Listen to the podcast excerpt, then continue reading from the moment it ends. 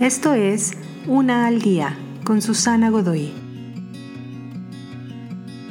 Día 131.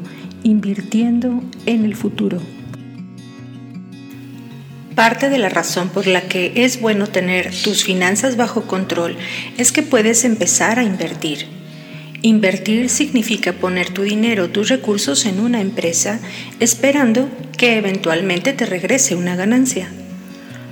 Con una cuenta de ahorros ganas intereses, pero principalmente el dinero guardado ahí te dará ganancias algún tiempo después, cuando más lo necesites. Algunos invierten en retiros, acciones, negocios o empresas, pero también puedes invertir tu tiempo en la vida de otra persona. Puedes invertir en ti mismo, en tu aprendizaje, en sanar y en vivir una vida que importa y trasciende y de eso se trata, es más que solo dinero.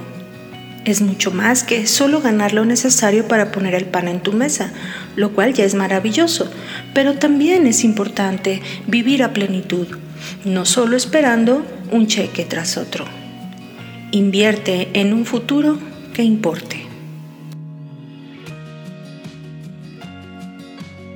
Te invito a seguirme en mis redes sociales Facebook, Instagram y YouTube.